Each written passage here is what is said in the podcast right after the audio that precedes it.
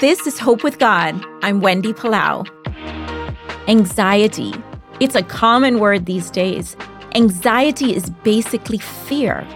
And where does unfounded and crippling fear come from?